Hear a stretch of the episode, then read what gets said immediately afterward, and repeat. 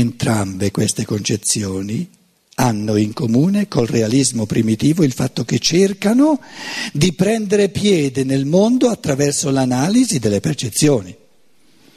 Ma entro questo campo non possono trovare in nessun luogo un punto d'appoggio. In altre parole, che io, che io ritenga conoscibile la cosa in sé direttamente o che la, la ritenga conoscibile soltanto direttamente, questo schema di conoscenza parte dal presupposto che io conosco in base a percezione, o diretta o indiretta.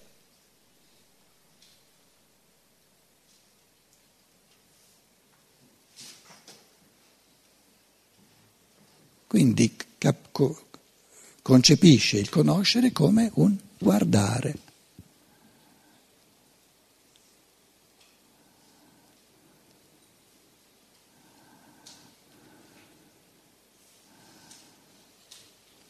Allora, supponiamo che ci sia una cortina, un, diciamo una spartizione, dietro c'è la cosa in sé, però in base a frammenti che la cosa in sé butta dentro alla mia percezione, io dico, se la cosa in sé mi fa percepire questo e questo e questo, indirettamente io posso, diciamo, eh, fare delle affermazioni su qualità della cosa in sé.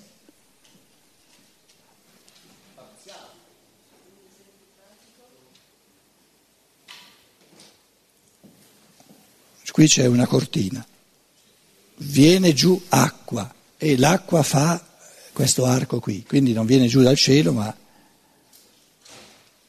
io non vedo la cosa in sé, però posso fare delle affermazioni, lì ci deve essere cosa? Non soltanto acqua, ma acqua messa in moto in modo tale da venire. Quindi delle affermazioni indirette le posso fare.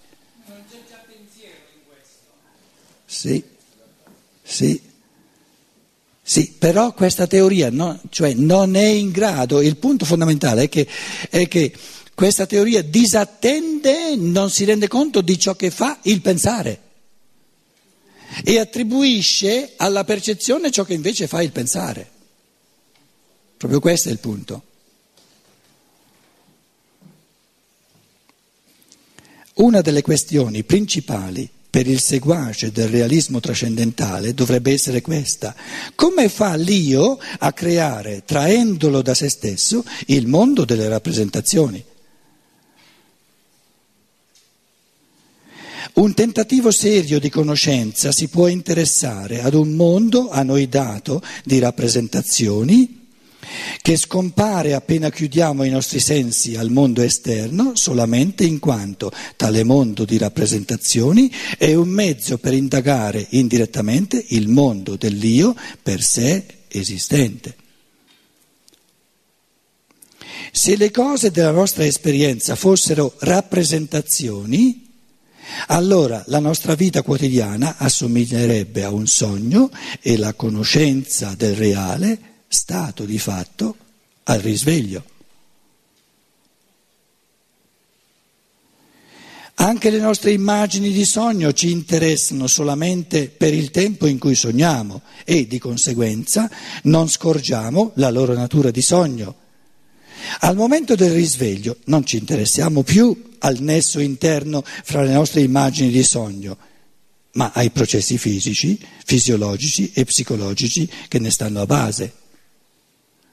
Altrettanto poco il filosofo che ritiene il mondo una sua rappresentazione può interessarsi al nesso interno fra i singoli particolari del mondo.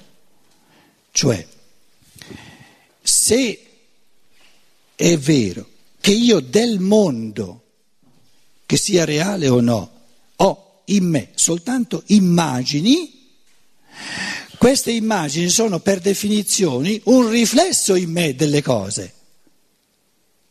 Quindi non ho le cose. E se io voglio conoscere il mondo, perdo l'interesse a queste immagini che non sono le cose. E mi chiedo Posso risalire? Come mi è possibile risalire da queste immagini che non sono le cose alle cose?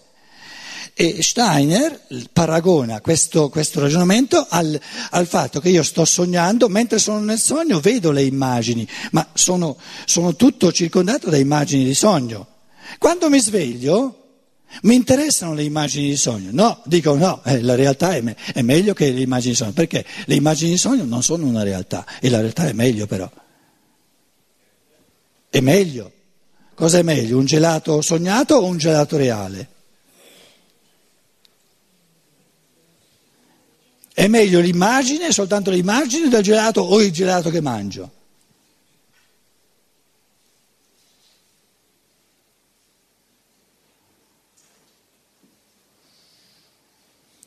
Così come, così come noi facciamo l'esperienza dello svegliarci.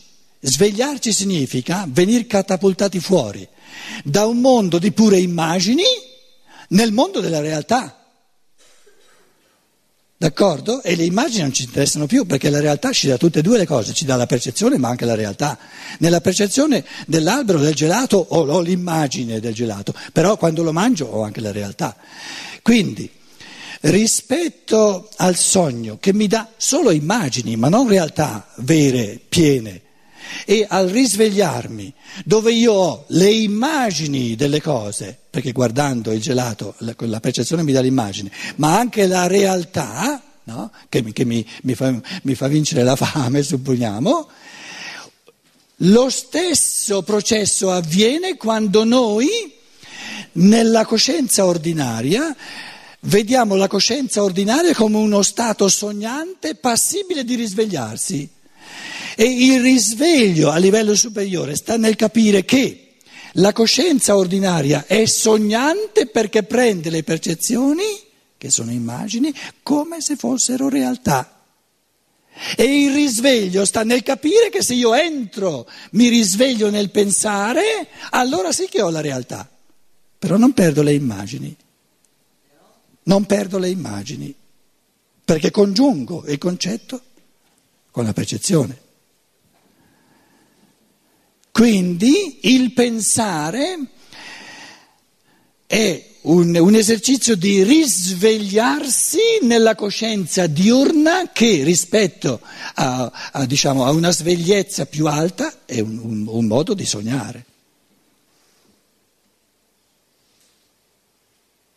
Quindi la coscienza ordinaria rispetto a una coscienza più sveglia che è cosciente di ciò che fa il pensiero è una coscienza sognante, così come diciamo quando dormiamo è una coscienza sognante perché non siamo circondati da nessuna realtà e abbiamo soltanto immagini di sogno. Stiamo parlando del sogno, eh, non del sonno, il sogno. Che cosa ho nel sogno? Immagini. E quando mi sveglio?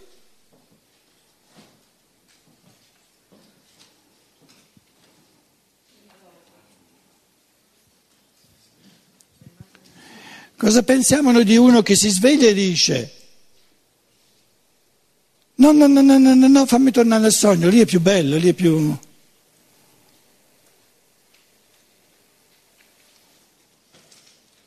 Che tipo sarebbe? Sarebbe un tipo che vive la realtà ancora di più come sogno, che non nel sogno.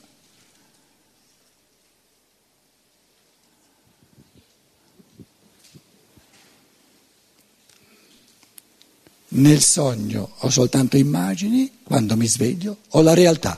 Che cosa ho in più quando mi sveglio?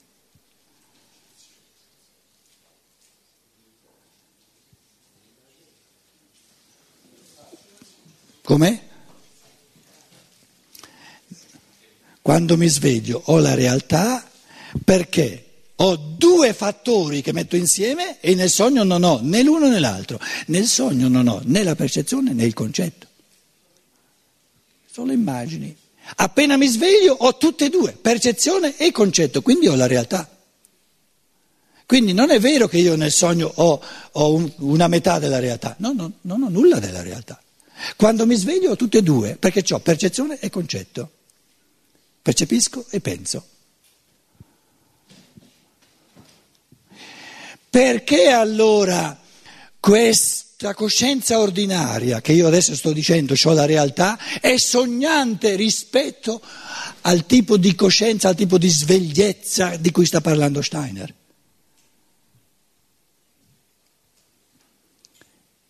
Perché il pensiero che non sa di pensare è un pensiero sognante. Non è il nulla del pensiero, è un pensiero sognante. È un pensiero che ancora non si è reso conto, non si è svegliato sul fatto che pensando io costituisco la realtà. Non la guardo soltanto, la costituisco, la creo. È un pensare inco- sognante, ci manca la coscienza. E la coscienza ci manca a un punto tale che pensatori di, di, di enorme eh, peso hanno preso i concetti che il pensare crea come se fossero rappresentazioni, come se fossero solo immagini. E, e hanno di, detto la cosa in sé non la raggiungi mai non si sono mai risvegliati, non hanno portato a coscienza il fatto che nel creare il concetto io non soltanto ho la cosa in sé, ma divento io come spirito la cosa in sé. E questo tipo di coscienza, questo modo di portare a coscienza i fenomeni della conoscenza del mondo è rispetto alla coscienza ordinaria un enorme risvegliarsi, paragonabile al passaggio dal sonno alla veglia. Scusa Pietro, il, questo come si lega? Dove sei? Qua, in galleria, come sempre. Dimmi, dimmi, dici. Come si lega questo passaggio, perché questo ok, siamo in, nella filosofia della libertà, appunto, dice il testo, però mi chiedevo se c'è un nesso, una domanda, eh, magari fuori luogo, Rispetto... Art- articola bene, se no Sì, allora nella poesia delle fiabe alla luce della scienza dello spirito c'è un passo che eh, Steiner afferma che l'anima sta sempre in uno stato di sogno. Sempre. Sì, certo. 28 Guarda che 24. eh, i fenomeni che noi stiamo descrivendo Ovviamente, siccome noi le cose le possiamo articolare soltanto a livello di linguaggio, è anche questione di terminologia. Esatto. Quindi, se io adesso prendo, uso la tua terminologia, che va bene, allora dico, il pensare ordinario è un pensare dell'anima, profondamente passivo, automatico. Questo pensare più sveglio di cui, di cui parla Steiner è un pensare dello spirito che diventa sempre più attivo. Io cosciente. Più cosciente. Quindi l'anima, che è la coscienza ordinaria, rispetto allo spirito è sognante, è proprio quello che sta dicendo. Che c'è, c'è, la, c'è modo di far assurgere la coscienza, il modo ordinario di pensare, a un gradino di attività molto superiore che è paragonabile al risvegliarsi rispetto al sonno. Per cui, paragonato con questo nuovo modo, molto più attivo, più conscio di sé di pensare, il pensare ordinario, animico, è come un sogno, un sognare, certo.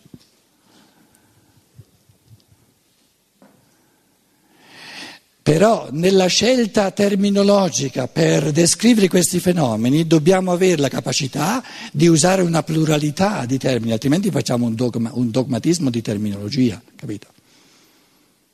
Importante capire i fenomeni, poi le parole e la terminologia eh, la usiamo a seconda che ci capiamo o non ci capiamo, a seconda che ci serve. Se tu per anima intendi la coscienza ordinaria, e va bene, paragonata alla, diciamo, al modo specifico dello spirito sveglio di pensare, è come un sognare. È come un sognare. Tanto è vero che questi filosofi paragonano la coscienza ordinaria e il pensare ordinario in questo illusionismo di un essere che resta chiuso in immagini di sogno. e non, non raggiunge nessuna realtà. Perché la realtà la raggiungi soltanto se tu, svegliandoti nel processo creatore del, del, pensare, dello spirito che pensa, ti rendi conto, porti a coscienza che il creare concetti è creare realtà. E allora ti svegli a un livello più alto. E dici quell'altro modo di pensare che avevo prima, paragonato a quest'altro modo, è un sognare. Avevo solo immagini delle cose, ma non creavo l'essenza delle cose.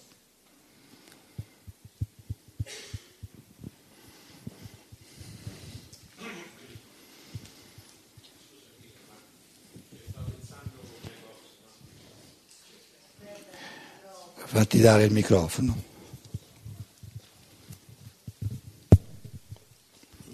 Ecco, stavo pensando una cosa, qui ogni persona praticamente è un mondo a sé, cioè la, il, problema, il problema della cosa in sé, nonostante la percezione e il concetto rimane, perché io non potrò mai conoscere a fondo una persona, perché ognuno è un universo. Quindi come lo spieghi questo fatto? Cioè, non mi sembra risolto il problema della cosa in sé. Dunque,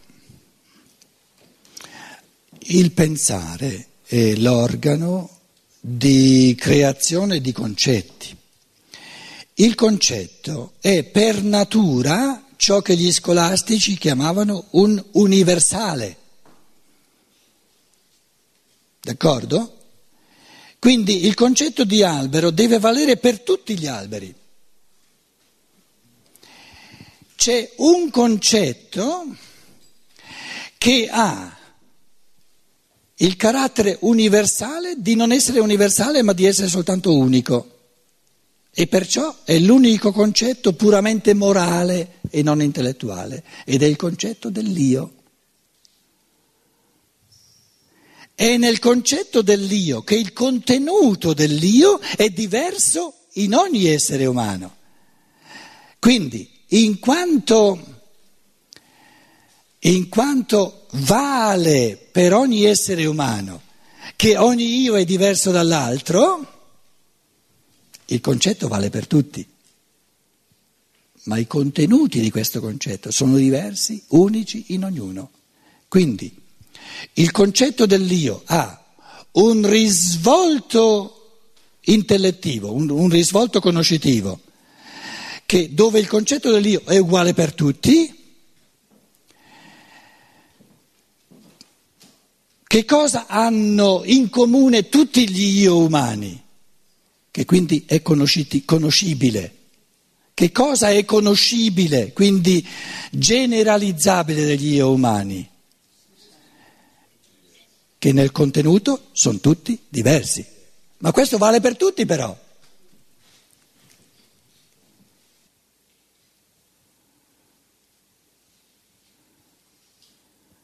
Quindi il concetto dell'io, il concetto dell'uomo in quanto io, è che tutti siamo uguali nell'essere assolutamente unici. Questa unicità, questa assoluta disuguaglianza ce l'abbiamo tutti ugualmente.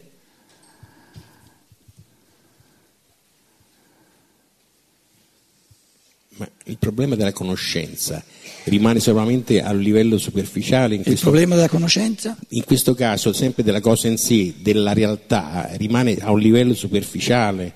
No, cioè, no, io no, non potrò mai essere l'altro, cioè non sapere di essere dovrei essere un albero per conoscere esattamente l'albero. Ma certo che lo puoi fare col pensare.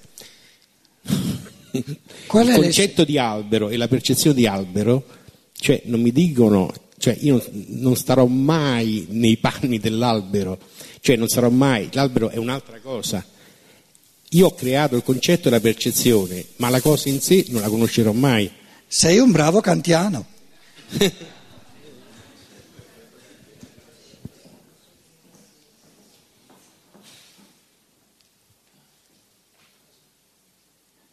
sta attento, il concetto mi crea l'essenza dell'albero, ciò che è essenziale all'albero. Che cos'è la cosa in sé dell'albero oltre alla sua essenza? Me lo dici? Ma tu per conoscere una persona non puoi No, basarti su queste... Cioè, no, no, no, no, no, cioè, no, no, no. mettere- scusa, no, no, finire. Io no, mi devo mettere nei panni della aspetta. persona. Tu stai passando da una cosa che vale per tutti gli alberi al concetto dell'io. Stai barando. Vuoi salvarti soltanto il calcio d'angolo portarmi l'unico esempio che non vale, dove l'uguaglianza è la disuguaglianza. Ma nel concetto di albero l'uguaglianza non è nella disuguaglianza, è nel fatto che l'essenza dell'albero è la stessa in tutti gli alberi. Quindi non portarmi il caso unico per, per- per- per uccidere il ca- invece il caso che vale per tutte le cose. Il concetto di albero è l'essenza dell'albero, è la cosa in sé dell'albero, lascia stare l'io. Io ti ho chiesto che cosa ha l'albero come cosa in sé oltre alla sua essenza. Lascia stare l'io, resta all'albero. Ti ripeto la domanda. Che cosa ha la cosa in sé dell'albero oltre all'essenza dell'albero? Dimmelo. Nulla. L'essenza dell'albero che trovo nel concetto, che creo nel concetto, è la cosa in sé dell'albero. Che altro c'è nell'albero? Oppure mi dici che nel pensare non ho nessuna realtà, allora sei un bravo kantiano. Io rispetto, ma dico, eh, è una coscienza sognante che non si è ancora risvegliata nella realtà delle cose che, che il pensare crea. Il pensare crea la realtà delle cose. Come è sorto l'albero, scusate? La cosa in sé dell'albero, come è nata? Con lo spirito che l'ha concepito. Il concetto è la cosa in sé. E quando, nella misura in cui ho il concetto dell'albero, divento io la cosa in sé dell'albero.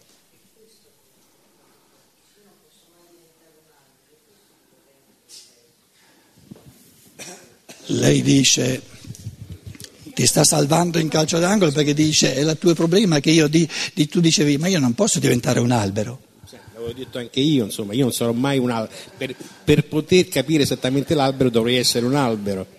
Cioè immedesimarmi. Stai attento, stai attento.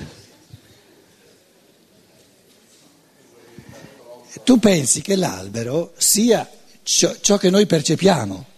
Adesso ti dimostro che ciò che noi percepiamo con l'albero non ha nulla a che fare, perché l'albero oggi è, è- è- così, domani è in tutt'altro modo, dopodomani è sparito.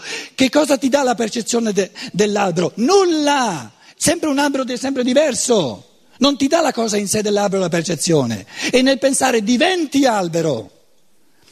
Perché la cosa in sé dell'albero non è materia. La materia cambia continuamente.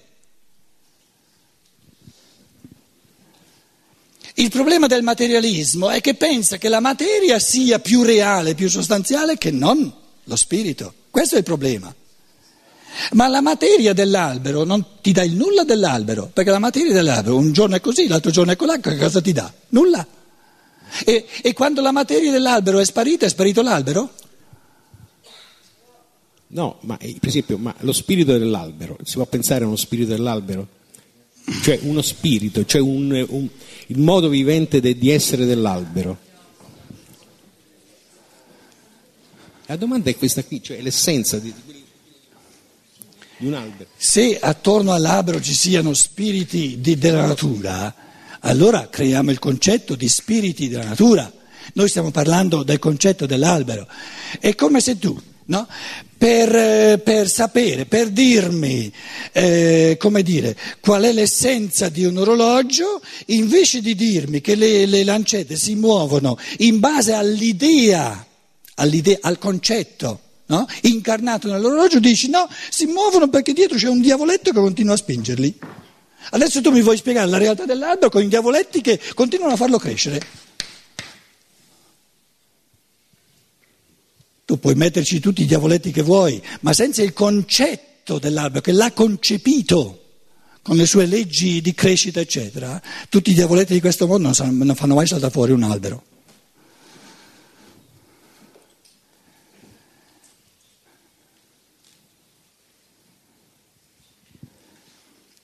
Dai che mi vado a, a raffreddare di nuovo con un bel gelato, via.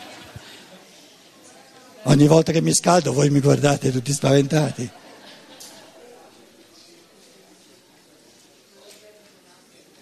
Comunque la notte può servire anche a questo. Eh? Tu giustamente da buon kantiano dicevi, ma eh, certo, il candelo serve, serve eh, perché veniamo sempre riconfrontati anche col nostro materialismo e tu dici, ma io mica posso diventare la cosa in sé dell'albero. In quanto materia no, ma in quanto concetto sì. Cioè il concetto non è una cosa generica, cioè Com'è? tu hai un'idea comune di albero, cioè Eh. ha tutte diciamo un tronco, radici, rami e foglie duro. Eh, Che cos'è? È un albero, ma è un albero in, in senso molto lato. Sta attento. Cioè, questo non capisco io, cioè Sta attento. Ehm, eh, nel, nel Milinda Pagna, un, un testo pali del secondo secolo prima di Cristo, prima di Cristo, sì, eh, ne- nel Punjab in India, dove c'è un incontro tra alessandrinismo e la cultura, diciamo, indiana, antica, no?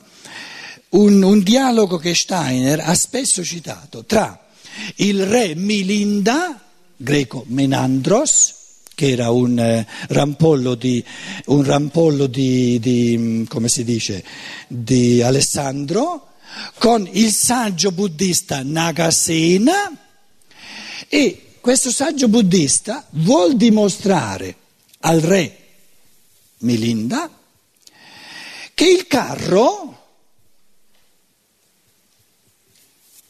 non è nulla oltre alle parti, ai pezzi. E allora gli chiede, tu Re Milinda sei venuto sul carro, dimmi di che cosa fa parte il carro? Cosa fa parte del carro? Il timone? Bene, allora hai il timone. I mozzi delle ruote? Bene, le ruote, la, la- la cassa dove sei seduto, eccetera. Oltre, quando tu hai fatto la somma delle parti, vedi il pensare no, eh, frammentato a, a livello di percezione, quando tu hai messo, hai tutte le parti, hai il carro, che cosa ci manca? Ci manca il carro. Perché sul mucchio di tutte le parti ammucchiate io non posso andare a trovare eh, il saggio Nagasena.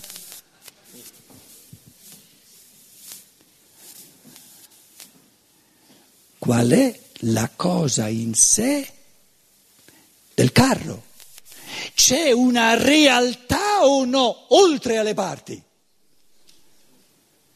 Il concetto di carro, che è l'intuito di come queste parti possono interagire, è talmente reale che tu su questo concetto veramente cammini.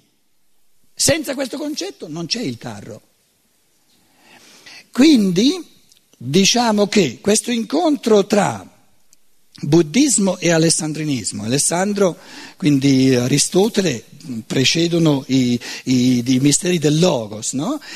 È proprio questo sfociare dell'umanità nella chiamata a vedere nel Logos, che poi 200 anni dopo si è incarnato, nel concetto una realtà assoluta, perché senza il concetto di carro tu non avresti nessun carro.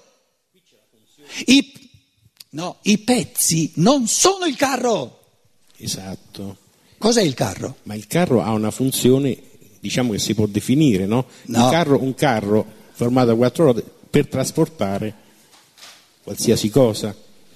No. In questo caso No. dai una definizione no, in questo senso qui. No, non ci siamo, non ci siamo, non ci siamo. Allora questo è il concetto in questo senso No, no. qui. E allora, altrimenti quale concetto No, dai? no, sei fuori. Tu disattendi il fatto che il carro, È, un, è carro, hai detto, hai detto. no, il carro è l'evidenziare con pezzi di materia la realtà di un concetto, perché il concetto è una strutturazione di questi, di questi oggetti, che senza questa stru- strutturazione di pensiero non è un carro. Quindi il carro reale, la cosa in sé del carro, è una strutturazione di pensiero. Quello è il carro reale. E senza questa strutturazione di pensiero che li pensa strutturati i pezzi, non ci sarebbe il carro. Quindi il concetto è la realtà delle cose. Altrimenti sei un materialista.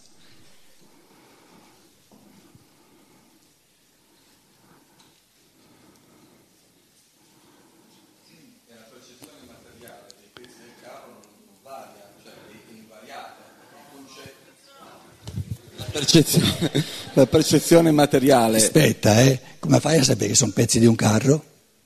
Sì, Ti metti già dopo che è stato creato il carro. sì, però io volevo dire un'altra cosa. Mettiti prima del primo carro. Sì, però io volevo dire un'altra cosa riguardo a quello che diceva lui, che dicevo che il, il concetto in questo senso è qualcosa staccato dalla, dalla percezione, perché si parlava dell'albero, no? Cioè è nato lì e tu hai tirato in ballo questo esempio del, del carro e dei pezzi, del concetto carro e dei pezzi. E io dico, la materia del carro, strutturando i pezzi col concetto, non varia, cioè varia, certo che varia perché il carro ha un'altra immagine, ma la, la percezione della materia è quella, non, viene, non varia, non, non c'è un'aggiunta. No, e allora cos'è il carro? Sei uscito, È il eh? concetto. Cos'è sono il concetto del carro? È la struttura dei, dei pezzi che lo compongono. No, no, è ciò che li struttura. Opera, compie il carro. È l'insieme dei pezzi, certo. Com'è? E, e- e- e i pezzi e le... le- No, no. È l'attività di metterli in un certo rapporto. Ma anche i pezzi perché non esisterebbero senza il concetto. No. Il pezzo di legno c'era già, scusa. Ma non strutturato per fare il carro, però.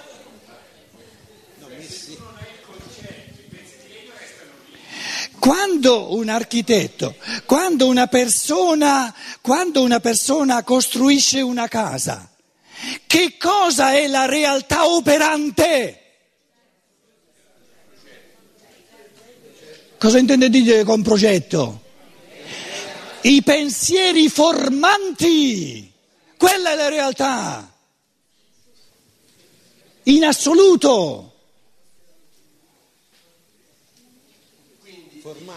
Formanti dici? Eh Eh, se non sono formanti non sono pensieri, non sono concetti. beh, basta dire pensiero. No, dicevo, quindi il carro è più della somma delle sue parti. Eh, ma poi per forza, Esattamente è il concetto. non è soltanto più.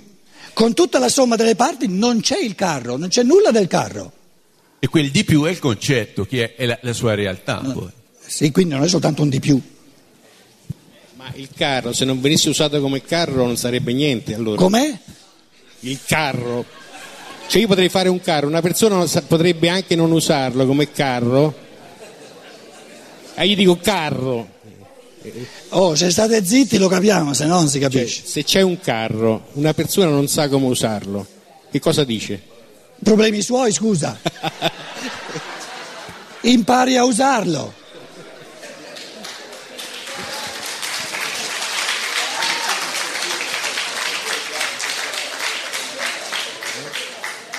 Vi auguro una buonanotte in, car- in carrozza.